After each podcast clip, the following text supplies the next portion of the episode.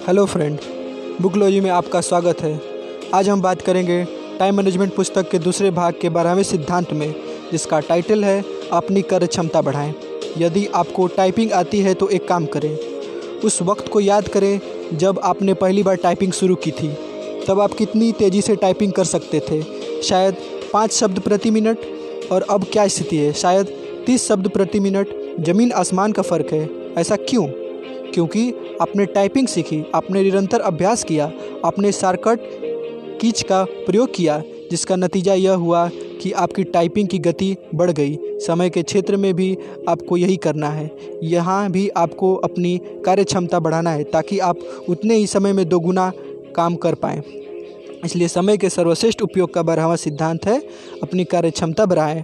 Increase your work power अपनी कार्य क्षमता बढ़ाने के लिए आपको अपने चुने हुए क्षेत्र में लगातार सीखना होगा और निरंतर नए नए उपयोगों को आजमाना होगा, जिनका इस्तेमाल करके आप अधिक योग्य, अधिक तेज और अधिक सक्षम बन सकते हैं। इसके लिए आपको उस क्षेत्र के महारथियों से सलाह लेना चाहिए या कम से कम उन्हें काम करते देखना चाहिए। आप अपने चुने हुए क्षेत्र में होने वाले सेमिनारों में जाकर या कोई पुस्तक पढ़कर अपना ज्ञान बढ़ा सकते हैं। It is the most important point एक बार फिर से इसको पढ़ते हैं और ध्यान से सुनने का आप कोशिश करिए। इसके लिए आपको उस क्षेत्र के महारथियों से सलाह लेनी चाहिए या कम से कम उन्हें काम करते देखना चाहिए। आप अपने चुने हुए क्षेत्र में होने वाले सेमिनारों में जाकर या कोई पुस्तक पढ़कर अपना ज्ञान बढ़ा सकते हैं। और सबसे बड़ी बात यह आप अपनी कार्य क्षमता बढ़ाने के लिए इंटरनेट के बृहद ज्ञान भंडार का दोहन कर सकते हैं। कार्य क्षमता बढ़ाने की पहली शर्त है इच्छा। आपको भीतर उसकी इच्छा होनी चाहिए। ज़्यादातर लोगों को इस काम में बड़ी दिक्कत आती है। उनका अहंकार यह मानने को तैयार ही नहीं होता कि कोई दूसरा उनसे ज़्यादा सक्षम है। उन्हें हमेशा यही लगता है कि वे जितना कर रहे हैं, उससे ज़्यादा कोई और नहीं कर सकता। वे हमेशा कम सक्षम लोगों से अपनी तुलना करके खुद को श्रेष्ठ साबित करने का कोशिश करते हैं। कार्य क्षमता बढ़ाने की दूसरी शर्त है ज्ञान। आपको यह ज्ञान होना चाहिए कि क्षमता कैसे बढ़ाई जा सकती है। इस संदर्भ में थोड़ा सोच विचार करें। उस क्षेत्र के माहिर लोगों से सीखें, पुस्तकें पढ़ें पुस्तकें पढ़ें, सेमिनार में जाएँ।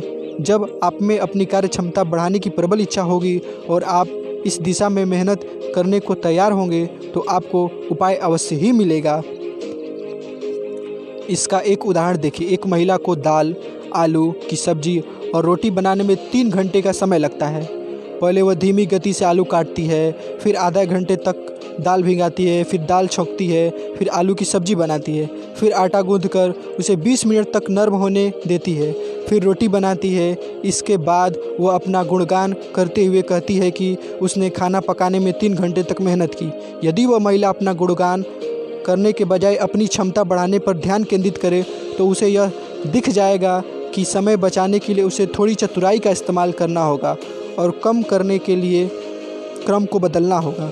उसे सबसे पहले आधे घंटे तक दाल गलाना चाहिए, फिर दाल गलाने के दौरान आलू काट कर छौंक देना चाहिए फिर आटा गूँध कर दूसरे चूल्हे पर दाल बघा कर देना चाहिए और इसके बाद रोटी बनाना चाहिए। इस तरह उसका सारा काम डेढ़ घंटे या उससे थोड़ा सा ज़्यादा समय में निपट जाएगा। इसे कहते हैं कार्यकुशलता।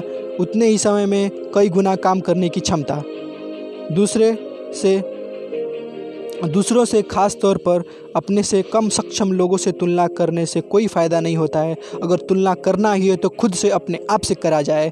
अगर तुलना ही करनी है तो अपने आप से ज़्यादा सक्षम लोगों से किया जाए। इससे भी बेहतर उपाय यह है कि अपने पिछले प्रदर्शन से तुलना करें। यह सोचें कि अगर कल आपने कोई काम डेढ़ घंटे में किया था तो आज उसे सवा घंटे में कैसे किया जाए?